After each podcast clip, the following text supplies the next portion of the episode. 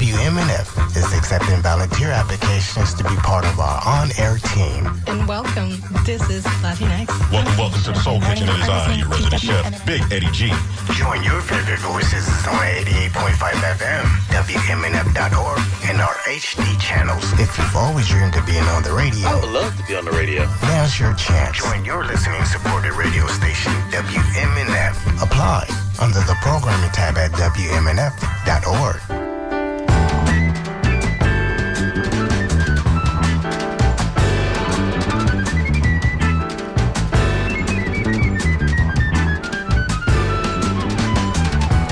shadows cast by rainbows.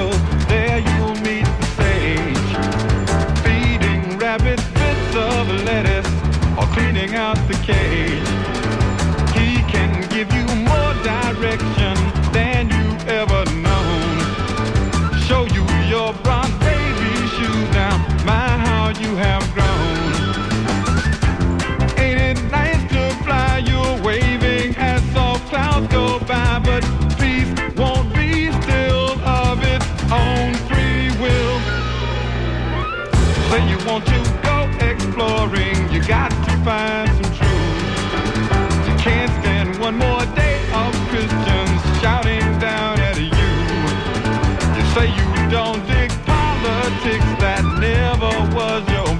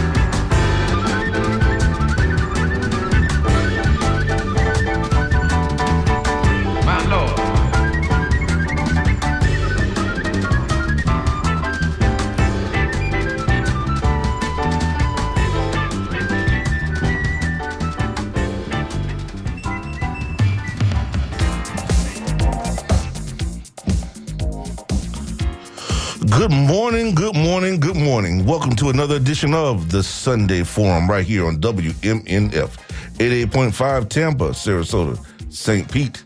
This is your host, Walter L. Smith II, the voice of the Tampa Bay area, along with my main man, Mobili of the Fourth Estate Crew. Mobili, what's going on, man? Not a whole lot. You know, we had a lunar eclipse yesterday. Yes. Got Yes. kind of dark. I thought I was going blind, but it was just a lunar eclipse. I'm good. Okay, so you're no longer going blind? No. Okay, all right, all right. Thank goodness. Hey, man, got a lot going on, a lot coming up. Um, we have on next Saturday, we have the um, Carol Kamisa Memorial Think Tank, which is an environmental justice think tank that'll be going on at 1240 Ray Charles Boulevard, 1240 Ray Charles Boulevard. There we're going to be talking about the issues surrounding the Inflation Reduction Act and the, the the difficulties that people from the black and brown community, especially, are having uh, regarding accessing funds or uh, writing the the grants um, and and trying to bring the federal funding into the community here. That is that's been a very very big big issue. I mean, what, what's what music? What music happening? What doing? I'm coming. It's oh, okay, it's coming. Okay, it's coming. Okay, all right. I'm being too demanding. So, so, so, you know, it's, it's very important that people come out because yesterday I was I was out with a, a colleague in the Brandon Regional Library and listening to the stories of people who have what you call energy burdens, and these energy burdens are very serious, very serious, and few people realize the connection between the term energy burden and the actual problem itself, right? They haven't given it a name. And so when you have these types of think tanks, that's where that's the time to actually make that connection. But we're going to be looking at solutions at the think tank. Very important. Looking at solutions about how to deal with the issue of the energy burden.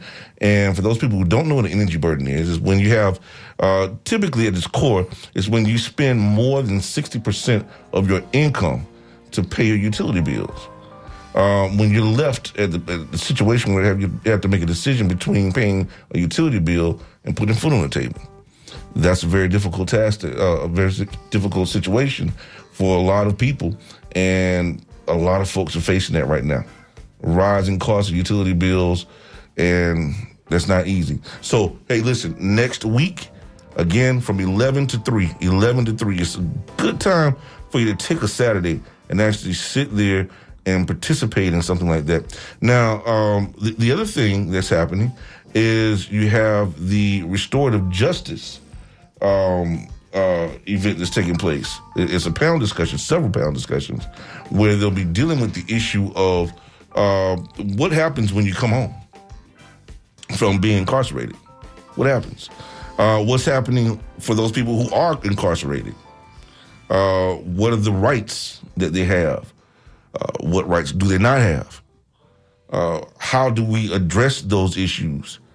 And, uh, and you know, and, and what's what's to be done about that? So today, for the first part of the show, we're going to discuss that with uh, two of the people who will be on that panel. One is in studio with us this morning, and this Mr. Walter Dunn, who has been in studio with us before.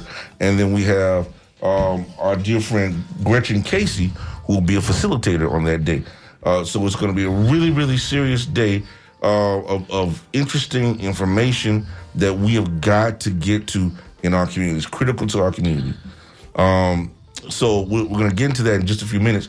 So another thing that's happening the following the following month, the following month is another toxic bus tour. The Tampa Bay Toxic Bus Tour is coming to Tampa again. again. And this time we're going to look at the issue of um, again with the with solutions to the IRA, but this time what's happening is we're looking at it firsthand. We're looking at what causes these these issues of people getting ill. Why are we looking at the at public health issues with regard to the uh, one of the points of the induction, uh, the the Inflation Reduction Act. Another thing that we're looking at with the Inflation Reduction Act is the issue of um, uh, clean energy and climate change, right? Another thing we're looking at is the workforce. What does the workforce have to do with climate change? What does it have to do with uh, with, with changing the way that things are right now in our communities? What does it have to do with you? The bus tour is a is a very good place to be on that date, which is going to be the 11th, the 11th of November, the 11th of November, which is a Saturday uh, morning from from 9 a.m. to 3 p.m. You don't want to miss it. Lunch is provided, uh, a buffet, a barbecue buffet, as a matter of fact. Oh, really? But yes, yes. You better say that. When Billy was when Billy wasn't even gonna go. Yes, that's a daggone shame. But Billy wasn't gonna go till I said barbecue. Whoa, whoa, whoa, whoa. Hold the horses. Wait a Stop the. Did you presses. just say barbecue buffet? yes, really, I said barbecue buffet. Come on out, come check it out. Uh, we're gonna end up in, in Progress Village. We start out at the Dr. Walter L. Smith Library at 905 North Albany Avenue. Um, get there by 8.30, board the bus at 9. Uh, you go on the tour, and then we'll be back uh, no later than 3 o'clock. Probably a little earlier, but no later than 3 o'clock. Now, you made some news out there and some history coming up in Progress Village with the solar panels, right? I try. I try. I try. It's it's coming, folks. It's coming. Uh, we have what's called the Green Strike Project, Green Strike, uh, which is a project that I've been working on um, with the with, with members of a collaborative group uh, that I founded called the Tampa Bay Disaster Resiliency Initiative, and that initiative is made up of uh, organizations like Sierra Club, uh, and then you have the the Carmina Enterprises and the Black Farmers Collaborative, Food and Water Watch, and uh, the Urban League. Uh, You have a bunch of the, the CDC of Tampa. All of them are organizations that are part of LULAC, LULAC, which is the um, the League of United Latin American Citizens Okay. very very important uh, organization uh, headed up here by uh, brother David Sinclair, very good friend of ours. Uh, but all you know, we, we uh, Reverend Neely, Reverend Jerry Neely, who's with the Black Farmers Collaborative, um, Sandra Austin, Dr. Sandra Austin with USF, uh, has been very very helpful, along with David Carmina, uh, as a part of the the core group around the Green Project Green Strike. When we created Project Green Strike, it was for the purposes of being able to get around some of the issues that go along with bureaucracy. You know, a lot of times you want you want to get something done, you got to do it yourself, right? and, God, dog it, we you know surrounded by idiots. We got to get this done. So you know, it, it, it, it takes a lot to do that, uh, but it takes determination and it takes the ability to make that to make that sacrifice, whatever that is, um, to do what needs to be done. And I really appreciate all the work that everybody's put into it. Uh, I don't want to start naming names uh, because I'll miss somebody, but I, I want everybody to know that there's a lot that went into it. And, and the history part of it is this uh, there is not a black community in the entire state of Florida that has had a microgrid, a solar microgrid, put into it. And it is here that the weatherization program, uh, a pilot program called Project Green Strike, was established in Progress Village, which is the oldest, one of the oldest black suburbs in Hillsborough County. And this will be once the microgrid is put in there, it will make that or that community the very first black community in the entire state of Florida to have a solar microgrid actually installed. Wow. Yeah. That's a really powerful move. And and actually people are catching on to it and they want to have it in their communities. It's taking away the fear of solar, right? Of having solar put in because what's happened is you have energy companies that have tried to talk it down so they can continue to burn fossil fuels, right? And it's just been a it's just been a real task to to make that transfer. But there are people who are who do have solar who have gone out and testified and said, "Listen, I, my my solar is put on my home properly. It does work. It does make the difference, and there are ways to get it done through the grants and and uh, tax deductions and things like that, uh, tax incentives, excuse me, that that exist, and everything that's, that's out there in order for you to get this solar uh, power put on your home and cut your electric bill by more than fifty percent. So, you know, the next historic move you have to make is to get public housing Yes. for people to have the same Yes. Solar yes. panels. Yes. And for the record, uh, public housing does support the, the solar movement, the clean energy solar, solar energy movement. Um, it's just a matter of actually them doing that. So I am um, launching that particular part of it personally.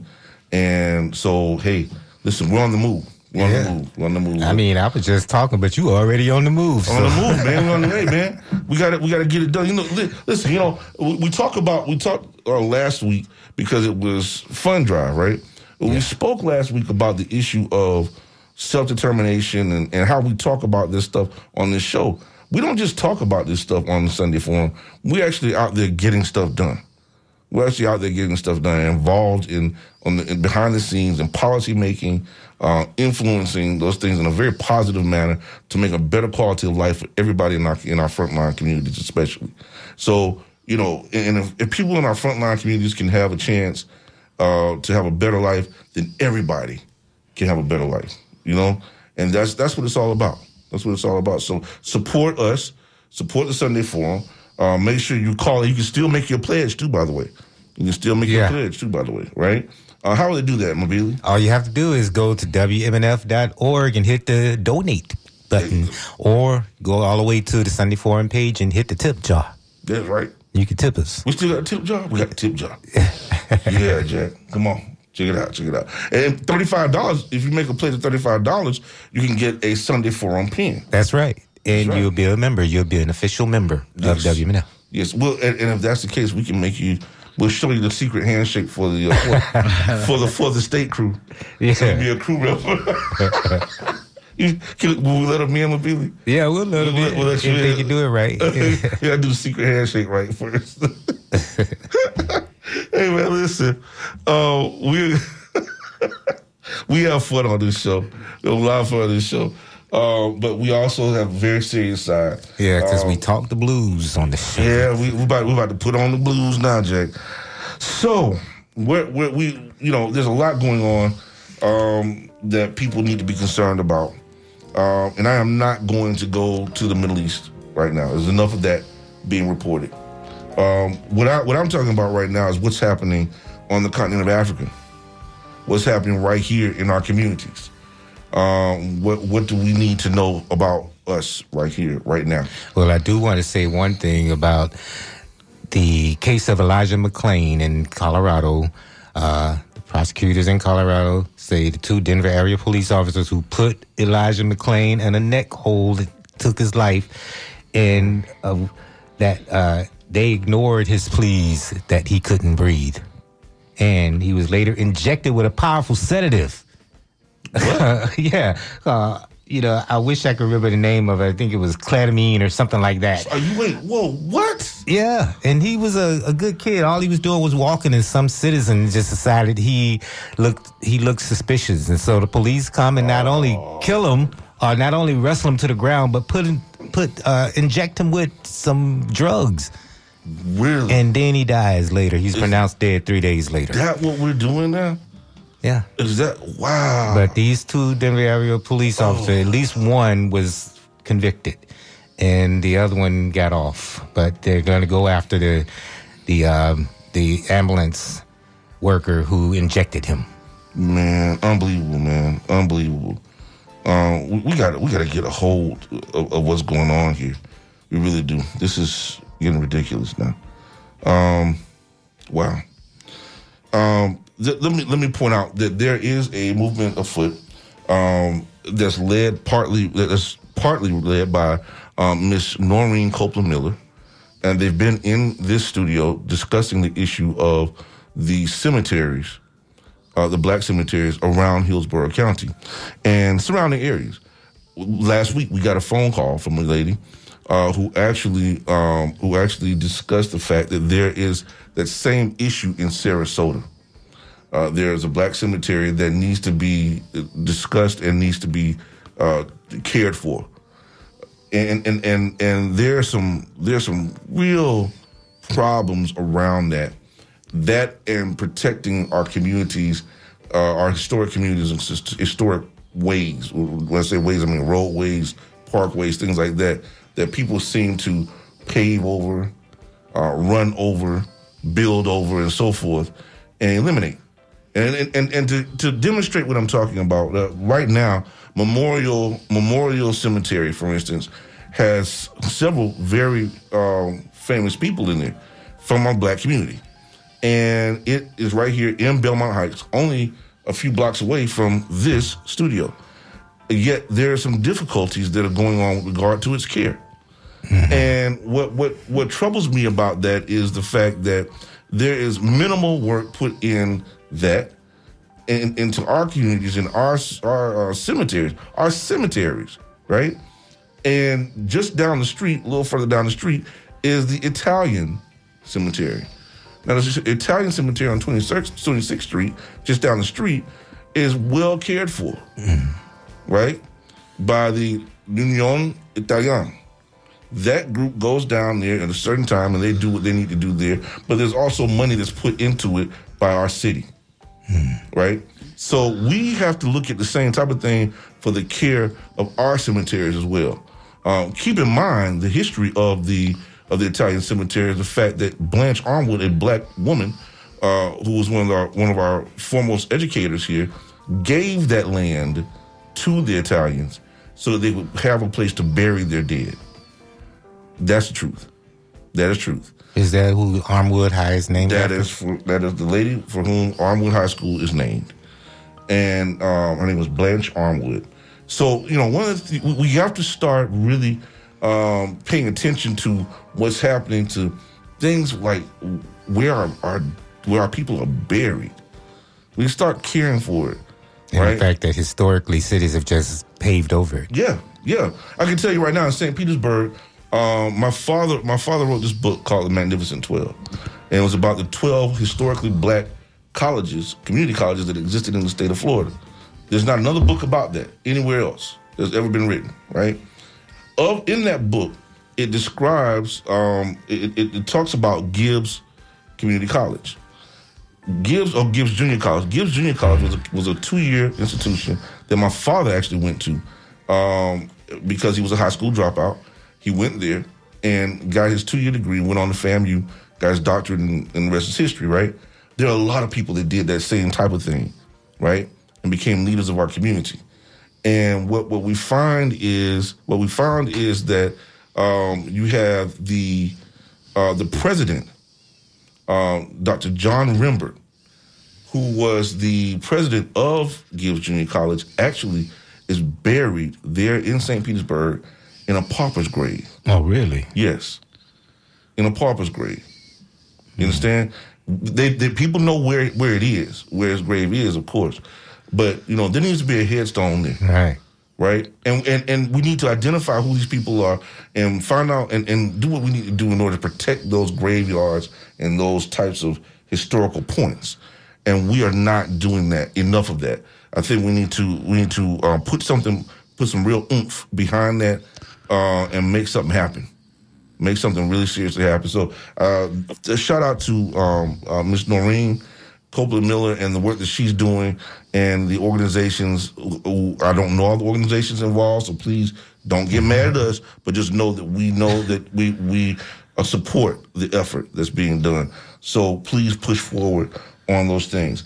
Uh, again, I point out, please come out to these events that we'll just uh, announced. I'll announce them later on as well in the second half, the second hour of the show. Um, but I want to get down to this point. Um, we have in on the continent of Africa a revolution that's taking place. Okay, and we're going to talk about this in the second half of the show even more. But I want to point out the fact that we are going to talk about the different different things that are happening there on the continent and the relevance to us here in the United States and the, us as Africans who are part of the diaspora. Uh, we need to talk about it. We need to be aware of it, and we need to act. We need to act. Okay. Um, there are a lot of uh, things that are happening with regard to invasions. Um, there are people that, that are being um, discussed right now out of West Africa into Niger um, to determine about what's going to happen in terms of stability in that region. Uh, we're talking. We we have people that are supporting the unification of the continent, which we all, you know, all, it, all most Africans are in support of that. When I say most Africans, I mean of the diaspora. Most of us are in are in support of that, but we need to know more about it to really understand what it means to us. Okay, so we will be talking about the second half of the show. Now, now, um, we have a one more thing to talk about before we get into our first topic of the day, and that is this thing. uh, Watch out for this, okay?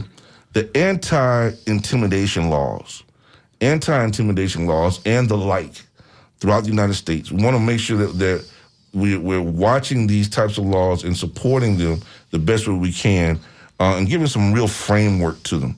One of the problems that we have, and according to USA Today report uh, from Darren A. Nichols, is an anti-intimidation law in Michigan that is brewing, and actually, it, it's actually being put on the back burner right now. Why? Because there are some real issues regarding uh, the LGBT community and how some of the framework portions, the nuances, are are worded in the um, in the the bill.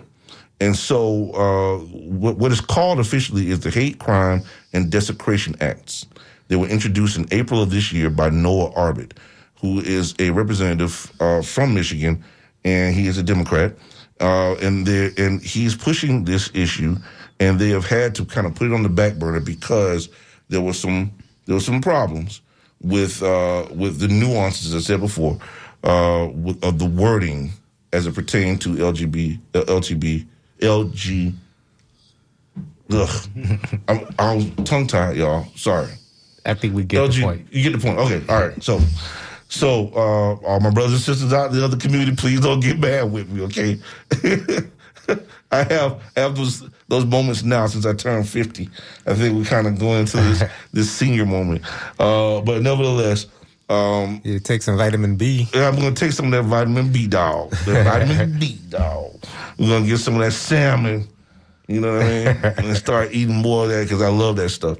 But hey, listen, but this is something that we need to watch out for in various states, and we need to find a way to assist in in the nuances of these bills and make sure they get passed uh, for the purposes of saving lives, saving lives. Because it all started by a black woman who was in Michigan who was actually uh, who felt threatened by a neighbor who raised a KKK flag directly next door to her. And she felt intimidated, which is why it's called the Hate Crime and, and uh, Desecration Acts or anti-intimidation laws, right? So these types of anti-intimidation laws, we need to watch and we need to find a way to support them in a very constructive manner. Okay, so just kind of watch them in your states um, in, in the states of your loved ones. Okay, all right. Now that having been said, let's get down to it. Walter Dunn, what's going on, baby? How y'all doing, man? Good morning. Um, you know, it's just an honor to be here. You know, Walt. You know, I, I, thank you for inviting me down here to the station. Um, you know, I can't say enough about all the great things that you have going on for yourself. You know, with the environment. You know, and, bringing awareness with the, t- the toxic bus tour. Um, you know, to know that you can help a community get the solar panels. Um, is there something that you just don't do? I mean, you know, I, so I mean, but you know, it's good. It's good here. Got my Um, hands on a little bit of something. yeah, he's got his hand in everywhere. Um, you know, but you know, I try to follow in the footsteps of people like you, Whoa. So, um, you know, one thing about you, you stay active in our community, and um, I support that. I respect that, and it's just something that I try to mirror. Something that I try to say, hey, okay, this man has created this type of staple in our community. How can I do something similar? So, um, it's a pleasure to be here. I'm, I'm ready to talk about the Criminal Justice Summit um, and how important it is to our community. All right, all right. And we have also uh, Ms. Gretchen Casey, who's one of the facilitators of the day. Uh, Gretchen, are you there? I am. Well, glad to have you with us here on the Sunday Forum. Well, I am. I, let me just tell you, I'm not someone who reads newspapers anymore, so it is so exciting to listen to the variety of issues that you bring uh, a highlight and an attention to. And all of it is about restoration, restoring things that aren't working, restoring things that need attention, and bringing awareness to your uh, listeners about all these opportunities to make a difference in the community. So I am just sitting here beaming. I wish that uh, you could just see I got this big smile on my face about all the range of issues that you're really bringing attention to, and that's that's really incredible. We need more of that. Well, thank you very much. Thank you very much. Uh, I don't do it alone. Uh, you know, Mobili is always across the way from me, and uh, we have we have people who give us information all the time that we research and we bring to you every single Sunday. And so we're glad to, to talk about this uh, this issue of the uh, restorative justice. We, we, want to talk about that. So uh, let's let's start out um, with let, let's well let's start out with you, Gretchen, since you're on the line. Uh, tell us about this this event that's taking place this weekend. Okay. Well, there's an amazing crew of people. The primary person I've been working with is this amazing guy called uh, Don uh, Scott. He doesn't want to be held up as the because he, he's like you. He he knows it takes a crew of people to be able to put off put on a um, an event like this. And I'm not sure if this is the third or the fourth year, but what it does is the criminal Usually hides out. He usually hides out when he's in the studio. Too. He hides in the corner until he gets excited. Then he starts dancing around and carrying on. Yeah, he wants the spotlight on the issues, not on him. Right, but, right. But what's really exciting about this is that he's brought together a range of people who have their fingers or their jobs or their lives have been impacted by criminal justice decisions. And so there's going to be a simulation thing on Friday, but the, but what we're focusing on right now is the summit. And so there's going to be two panels um, every hour for people to choose, and one of them is going to be restorative justice. But what I would say is that the entire summit is really about restoration, whether it's in um, being able to provide safe and affordable housing, whether it's about the situation for people to ever become um, economically um, and financially um, stable after they are returning citizens back into communities. And it's also about the impact that criminal justice has not only on individuals, but families, communities, and futures. And so my focus on restorative justice is very, very narrow. Okay, so the kind of restorative justice that I practice is where I bring someone who has caused harm and someone who has been the received harm. You know, we used to use terms like defendant and victim or defendant and survivor. But what we do is we recognize that there is a way, another way, besides just focusing on incarceration, that can bring about real repair to those um, participants, person who's caused harm, person who's received harm, if they choose they, to want to be in a facilitated meeting that's non adversarial, where people can talk about their needs, how they've been impacted, both sides, by a conflict, and um, what is needed and necessary to not only repair the harm, but what's really important to have in place for both sides, all sides, afterwards, so that we ensure it never happens again. Right. And and so, you know, as we spoke about this uh, last week, uh, week before last, excuse me, um, before the Flynn drive, we spoke about the issue of uh, reformation, reform, Mm-hmm. right? And I think that there, there's a lot to that. We've had guests on the show who have made the comment that, uh, you know, the criminal justice system is no longer in the business of truly reforming people. And that if that if if if if anything it's more of a what was the term uh, that was used Warehousing. Warehousing Oof. function it is, is more warehousing than anything else so now having having put that out there having put that out there um, what what are your thoughts on that on that what, I'll start with you Walter what, what are your thoughts on that On uh, the Department of Corrections being a warehouse? being a warehouse function yeah Well, um, as opposed to reforming you know, the criminal justice system is a business. And I think that's the first thing that people don't understand. You know, when you see law enforcement out there, yes, they're out here to protect our communities, but it's a business. They need to arrest people to keep the warehousing going. You know, um, if you look on the state attorney's um, website right now, where Ashley Moody, she she touts that since 2019, they have a 99% conviction rate. So we're gonna do everything we possibly can once we make an arrest to make sure that our warehouse is full. Whether that's under supervision here because the the, the person got probation, or they went into the Department of Corrections, which house here in the state of Florida over eighty thousand plus inmates. And um, when you talk about reform, you know, it's very important because we, we definitely need to look at laws that have been uh, instituted since the beginning of time. Some of the laws that are still in effect today are from the 20s.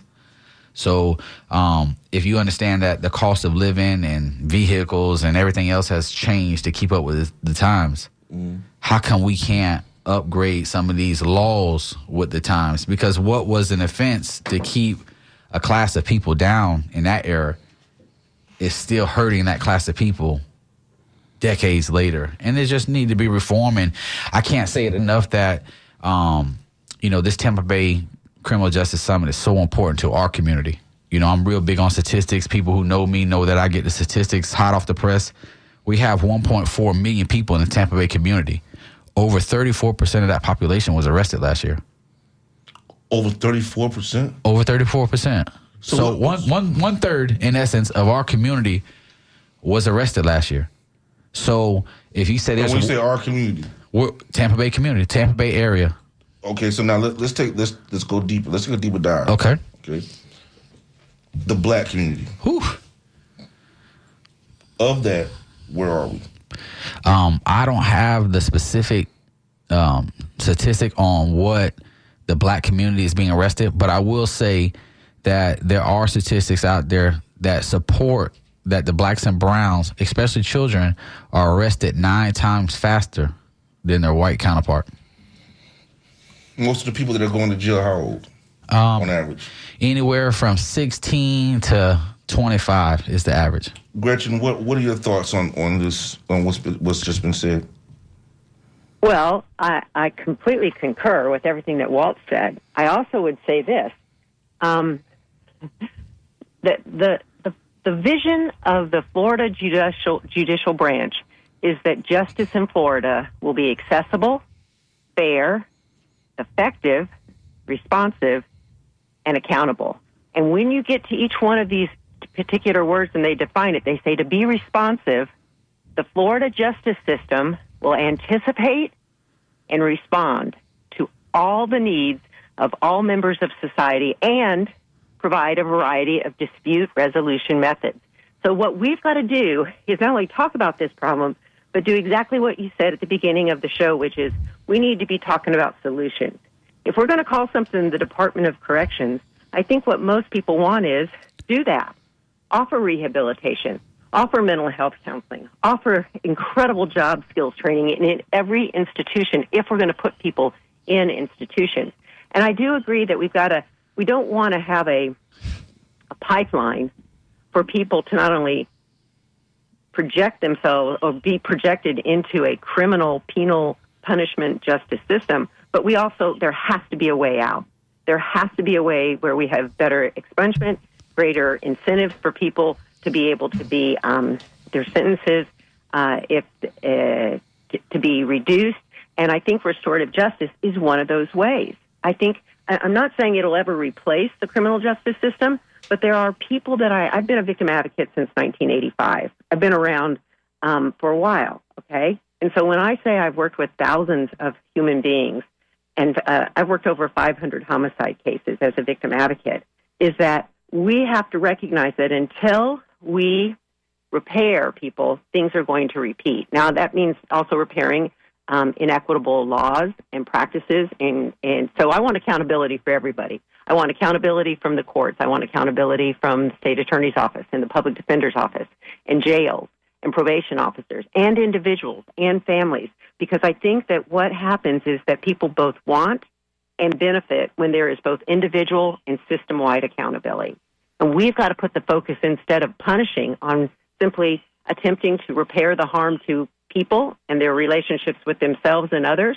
And we have to rebuild trust and safety in our communities. And that's what every single one of those um, efforts that you talked about at the beginning of the show, as well as the Criminal Justice Summit, is about how do we rebuild trust and safety in both the legal systems, individuals, families, and communities that have been harmed and impacted by criminal justice policies and procedures.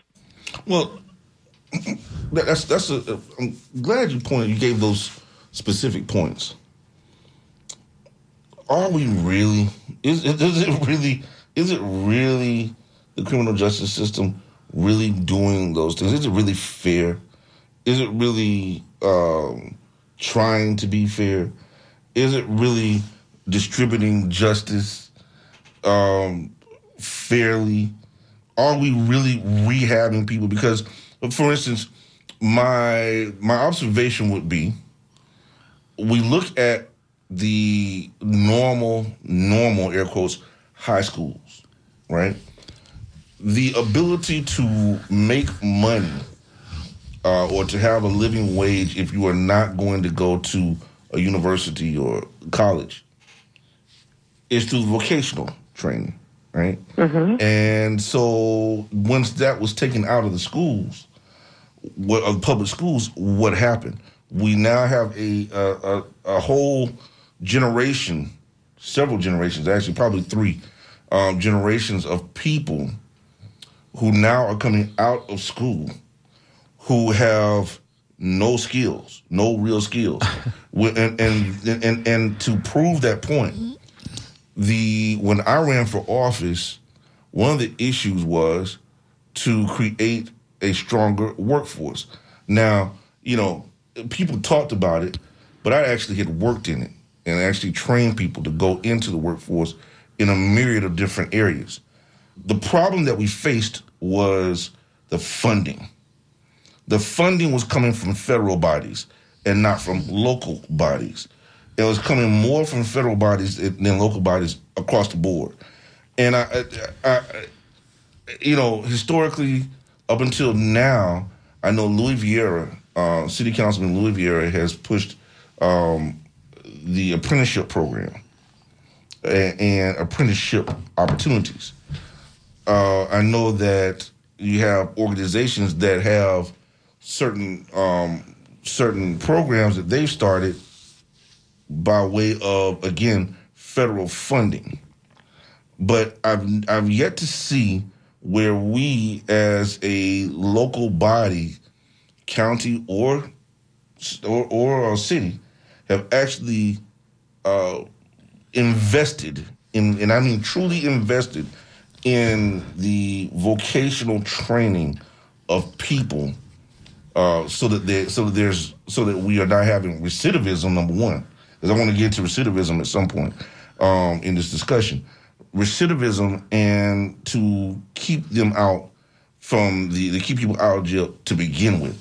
The the evidence that I was going to point out to, by the way, I got sidetracked on that, is the fact that you had more. We were addressing the issue of the fact that there were more people who were being brought from out of state or out of town to come and take jobs that were located in town, and so that meant that we have a whole new population of people who are coming in to take those jobs, and then you have another another population that was jobless. That's a problem. Now, having presented that, I want to go back to you on that one, Gretchen. Well, I think that you you, you bring up a, a, a range of issues that need attention, and I think that when we have a vision for the criminal justice system that says that it's going to be these things accessible, fair, effective, responsive, and accountable. I believe that when that's the vision of the Florida judicial branch, then let's hold people accountable. Instead of only saying, hey, people who break a law, they got to go to prison or they got to go to jail, is I want everybody to be accountable. Now, when it comes to recidivism and all these other things that are that impact people's daily lives, I think that what it, it, I'm not saying it's it's easy, but I, I really believe it's this simple. What we don't repair, repeats, and that's true of systems, prison systems. That's true of the accountability of police. That's true of individuals. So there's both individual and collective responsibility. But I would say this: that which we don't repair, repeats. Mm-hmm. So if mm. we want mm. to open the door wider for people to be able to say have employment, then let's do that for public safety and for the trust that there are people who've gone to jail or prison. And you know what? They can come back and they can and they are responsible citizens. Are 100% responsible? No. Why is that? Well, generally they don't have a means to be able to, to have a job. Many people may have other co-occurring issues and struggles as a result of whether it's generational or um, trauma or um, mental health issues. Perhaps it, it may be substance abuse. And if we don't make the door wider for people to be able to return as citizens into communities where there is support waiting for them, there is job training, there is an opportunity to make a living wage, there is safe housing, then let's not be surprised if they return to the very things well, there. Let's just say one. One. I'm not saying this happens with the multitude of people, but whether it's the sale or distribution or use of drugs, let's not be surprised if people return to the behaviors when there is still nothing or oh, doors that are open and for them to be able to have a safe living experience in Tampa or Gainesville or anywhere in Florida. All of us re- re- require and depend upon the support of others. None of us are islands. Mm-hmm. So if we don't open the door a little wider for people, whether it's through job training, whether it's through returning citizens needing um, access to mental health treatment, where why would we expect people to be able to live the the, the financial challenges the, the daily living demands that uh, transportation, the ability to have um, access to a job where they get a, a living wage. Why would we expect the outcome to change?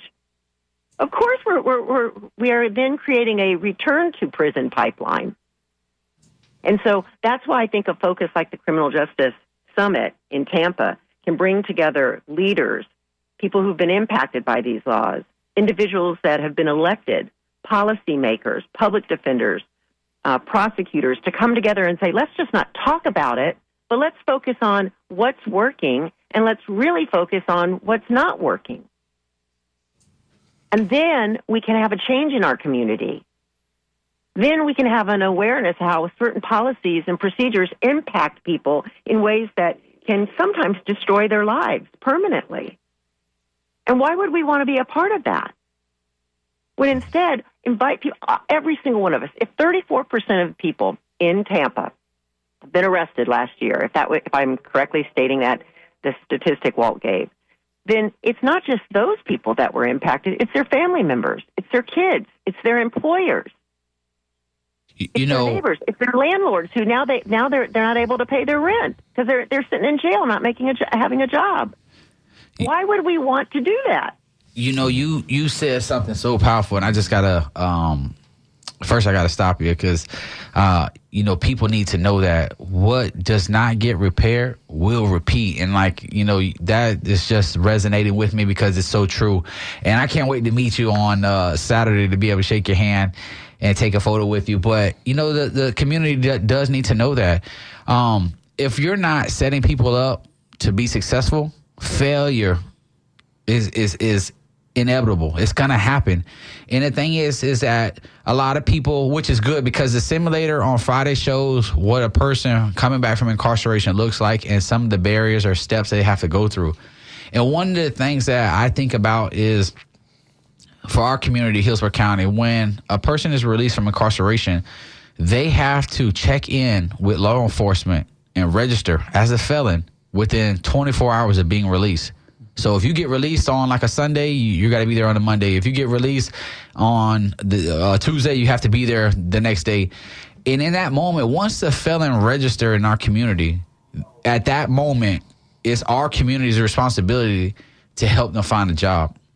And I think there are some provisions, like Walt was saying, you know, we need to have more trade and vocational training in the Department of Corrections. We need to be releasing, uh, you know, these returning citizens back to our community with some type of trade they can go get a job some type of certification that they can get a job. But more importantly why is it as a community that once we have the felon register with the, the sheriff's department why is it that the sheriff's department or you know um, a collective group at that moment says what certifications do you have?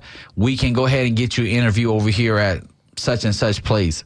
And that's how you have to do it because if you don't give people who are returning citizens a job they're going to go back to what they know or they're going to lose you know they're going to have mental health problems and, and break down because they can't financially survive in, in, in the tampa bay community.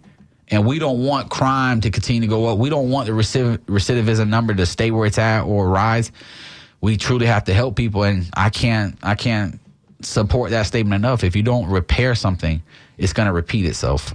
Yeah, and, you know, when we look overseas, Uh, well, yeah, and but that's that's true not only of people who've been incarcerated. It's true for us, those of us who've who've been in conflict. Think about every single one of us where we've been involved in a conflict where someone was harmed, maybe by our words, maybe by our actions, maybe by physical violence. There's a there's an impact to people and there's an impact to relationships.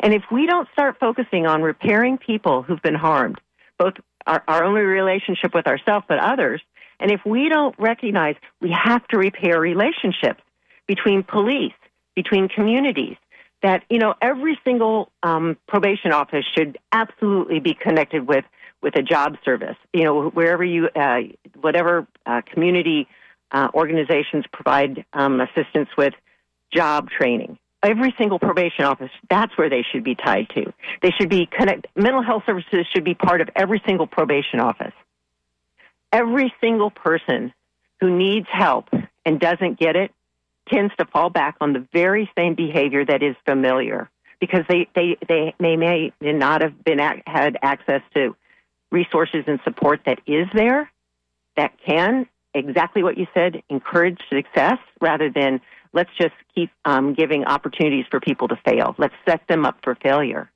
And and that's not we can't be like that anymore. We, we, it's not working. My it doesn't build observation, community safety. It doesn't it doesn't make public safety increase when we do that. Gretchen, my, my observation has been that you have okay. So one of the biggest mistakes that, that that's made typically is you put a person right back into um, the situation that they were in before they left, before they went into the institution.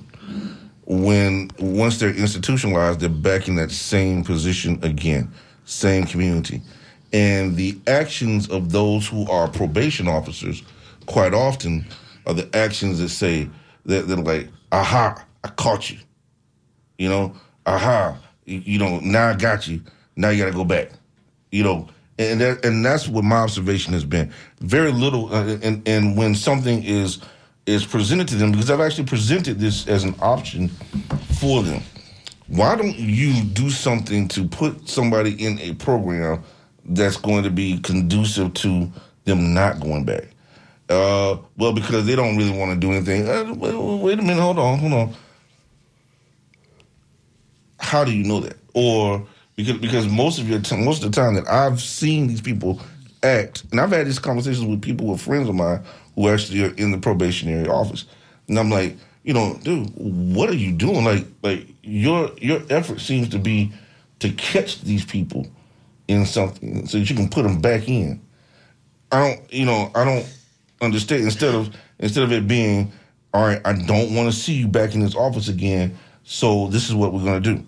We're gonna get you. We're gonna help you to get into a program, uh, whether it's a drug rehab program or whether it's a to con- uh, an alcohol program, whatever it is that might, if it's substance abuse that keeps them to doing what they're doing, whatever it is to make them whole. Is I'm gonna tell you something people frown on it, people get mad about it, whatever you get mad all you want to.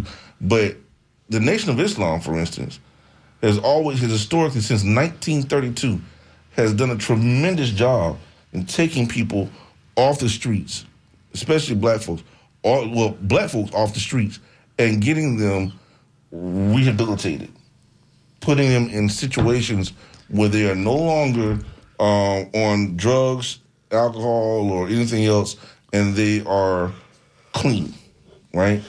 Um, and in many instances, they provided that for them. Um, you know, I admire that. I admire that, and I, I've actually, I've actually sent students uh, who are in danger, who are at risk, to the Nation of Islam in order and introduce them to the brother minister Chad Muhammad in order to get them out of trouble and keep them out of trouble. You know, and they are still members, and they they are it changed their lives forever. Well, I, I, we running out of time, but I do want to give a statistic. Uh, Walter Dunn's was right in his uh, in, in in the numbers there. 95,622 people in Florida's prisons as of 2018. And black people are, what, 17% of the state's population, but represent 47% of the prison population. Nearly half. And jails are no different. 39% in jail. So, you know, yeah. I, I will say this too. Um, you know, I'm big on reform, but you know, when I do my speaking engagements, I always tell people, you know, anybody could put out a forest fire. It takes smart people to prevent them. Mm. Mm. Well, Can I, I? I know you. We're going to have to move on. I just can I share one little thirty second story? sure.